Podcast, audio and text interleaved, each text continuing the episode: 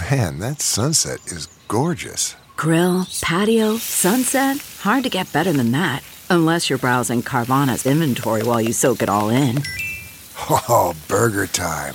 So sit back, get comfortable. Carvana's got thousands of cars under $20,000 just waiting for you. I could stay here forever. Carvana, where car buying meets comfort, meets convenience. Download the app or visit Carvana.com today.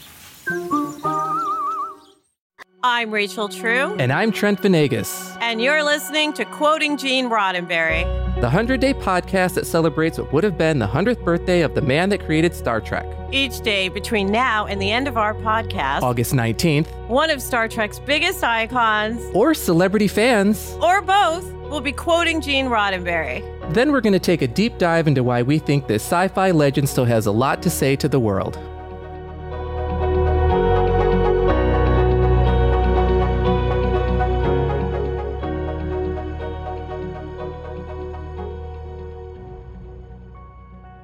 Today's quote is read by Congresswoman Barbara Lee.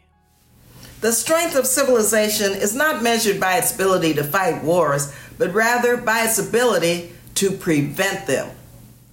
Welcome back, everyone, to Quoting Gene Roddenberry. I'm Sharon Melton, and for the amazing Rachel, and Trent is here as well. And we have the phenomenal Gary Whitta, who is a screenwriter and author and man extraordinaire with us today. And this quote is powerful. A congresswoman read it for us. So, yes. Trent, what are your thoughts on this amazing quote? I mean, hello. Thank you for Gene saying it so plainly and clearly. Like, there's no confusion, there's no real debate of what he's saying. Like, the strength of a civilization is its ability to avoid conflict, to avoid war. And we have this, and I tend to think that this is a very American mindset that strength comes from force. Like mm-hmm. you're strong if you can knock somebody down, or you're strong if you have more weapons than someone else does. And there's like a, in my opinion, there's like a false sense of security there. That's not strength, that's fear. And when when you're thinking about the headiness of like uh, the success of a civilization, uh, I don't think about like you know the the the guy that carries the biggest stick is the is the one who is the strongest. To me, that is like the person that is like the most afraid of you know talking one on one or you know and, and not to make it sound naive because I know it's not as simple as that, but I just think about like when I get really heated, or if I'm having a conversation online, and those sometimes can get a little heated, and I tend to get really, you know, trigger happy with my keyboard about like I really want to go off on someone. I have realized it takes more strength for me to like dial it back, to calm down, to bring the, you know, my emotions down uh, rather than just like exploding and showing I'm louder than you or my point is more right than yours and I'm going to force it on you. Like that to me isn't strength. And that's not something that I've always believed. Like as a younger, immature person, that's not what I always believed. And thankfully, in my advanced age, I have I've come to that realization. And uh, this quote is is picture perfect of of the kinds of messages that Gene is always giving us that our strengths are not measured by force. Our strengths are measured by our ability to avoid conflict. I agree with you, Trent. But the problem I have is that sometimes people have a tendency of thinking that that kind of strength to prevent the war is more of a weakness than a strength. Of course and I do. think if we can change the narrative on that yeah. and realize that sometimes it takes more strength to avoid a war than it does to start one. It takes more strength to be the adult at the table. And I yep. think that's what he was trying to say to be the adult, to be the one to step up. And yes, you will be either uh, ostracized or villainized or whatever eyes you want to use. Or made fun of. Made fun of, exactly. Or completely pushed out of the room if you say something that stops the, the violence that may come from a war or the agitation that comes from it. It's so much harder to step mm-hmm. up to the plate, to be the one to say, Hey, let's not do this. There's a better way as opposed to let's just do this and get it over with so we can get rid of whoever's in our way. In mm-hmm. reality, there will be in your way until you find another way to get around it. And maybe being that adult is what he's trying to say to others that there is another way. You just have to be willing to step through the door first and be the leader, a true leader as opposed to leading towards destruction, lead towards maybe salvation and lead towards hope that not everyone wants to go because it's much harder to go that part or go that route as opposed to starting a war. Gary, what do you think? This this one kind of takes me back to what we were talking about in an earlier episode about police shows mm-hmm. Yeah. and about how it used to, you know, it- it- again back in Gene's day, Dragnet and shows like that were, you know, very kind of oh, there are bad guys and we got to lock them up, and you know we're the good guys and the bad guys are over there. Obviously, very very re- reductive, and we know we know you know that the world's not that simple. The same is true, I think, in terms of you know our history of of war and uh, and you know military conflict. It's you know it's you could you could make an argument that in one way we have advanced a lot. You know we're way better at killing each other than we used to be. uh, we have developed yes. Infinitely more uh, advanced and sophisticated weapons and tactics than we had you know say a thousand years ago. Is that progress though? You could argue, well, very much not. And in the same way that you know, during that policing and crime and punishment discussion we had on the previous episode, we were talking about how, you know, yes, as long as there's going to be crime, you need people who are good at tracking down the bad guys and locking them up. But a perhaps even worthier goal would be figuring out ways to structure and build and organize society in such a way that it's not necessary to lock quite so many people up and fewer people are turning to crime because we build a more equitable and just society that there's better opportunity for people and you know people are kind of falling through the cracks into a life of crime uh, less frequently. That's that's the tougher goal but i think you know the the worthier one. And uh, I think what Gene's getting at here is this idea of, yeah, listen, as long as we're going to have to fight wars, it's it's good that um, you know that we have people who are good at it. You know, we sh- we should rightly take pride in the U.S. military. They're very very good at what they do. As long as we live in a world where it's necessary to fight wars, thank good thank God that we have people on our side who are very good at it.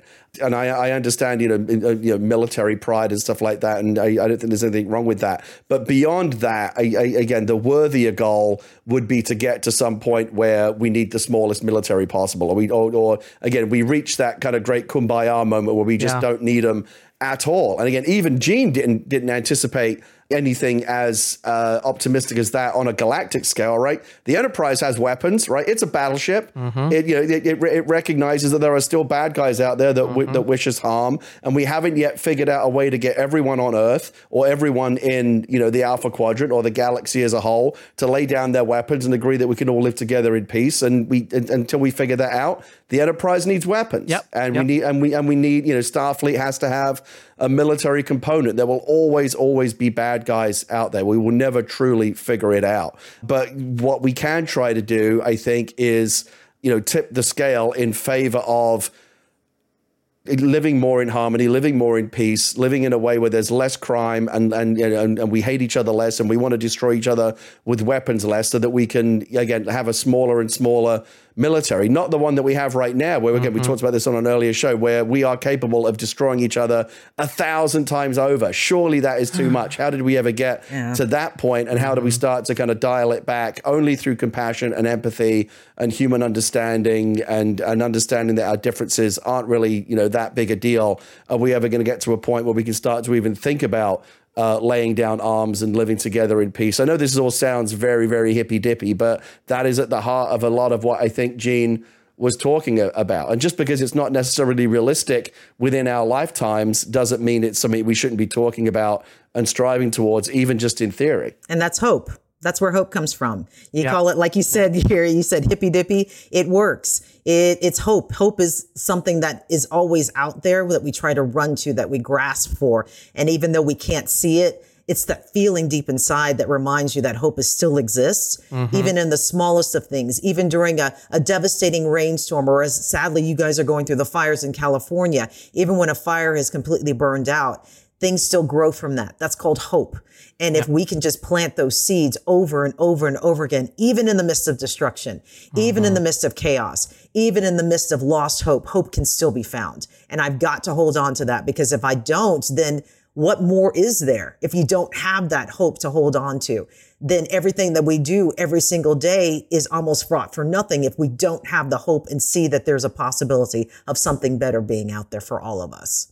Yeah, and what Gene is and what Gene is talking about here goes back to what I was saying earlier about how I don't think that you know in in, in my version of kind of the fictionalized Star Trek universe, the fact that you've cracked some technological barrier like warp drive should not be the price of admission Yeah. to the galactic community. It Yeah. should be well, Exactly. okay, let, let, let's look at a bunch of other metrics. Oh, you're still you're still all killing each other and arguing over like who's got the better god and which skin color is the best. I don't think you're ready yet for the bigger picture. Like, come back to us when you've sorted all that that out. Yes, the te- the, the, technological stuff is nice. Um, yes, your cell phones and internet and GPS and and and flying around the world in you know super fast time. All of that stuff is great, but it's not the measure of your success as a society. You've got too many people locked up for no good reason. We're still fight. You're still fighting. You know, I, I kind of feel like you know like every now and again when we discover some undiscovered like island in like mm-hmm. deep in the Pacific or whatever. It's like some undiscovered tribe and Yeah. they're dancing around worshiping worshiping some god that we've never heard of. And you look at them and go, like, isn't that fascinating? That mm-hmm. there's like this artifact of like this primitive society, got no idea of the wider world around them.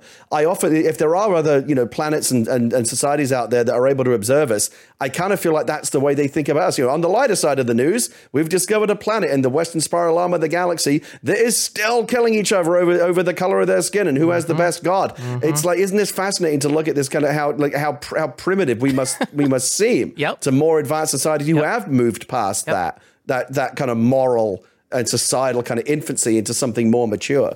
getting back to that joke I mentioned in a previous episode that's been kind of a running joke on on quoting Gene Roddenberry is that perhaps aliens have not made first contact because they've co- come into our uh, our neighborhood. They've checked out that we are still as you know primitive as we are. And they're like nope not yet. Time. We're going to take off and we're going to pass on by.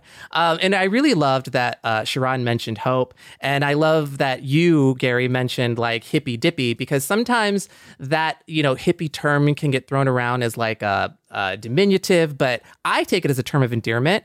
And i mentioned in a previous episode that my very good friend he's a nurse practitioner uh, joe his username is hopelessly hippie. Like he happily carries that mantle of hippiness because it is who he is as a person and the kindness that he has as a you know a nurse and as a person uh, is something that he wears as a badge of honor and that's what he's chosen as his, his avatar username which i love. But as always, uh, another great conversation. And Gary, I could talk with you forever. These episodes could be 12 times as long. And it has been such a pleasure having you as our guest host this week. And uh, if you have any final thoughts, let's hear them. No, just just to say I've really enjoyed it as well. Thanks for having me for uh, the whole week.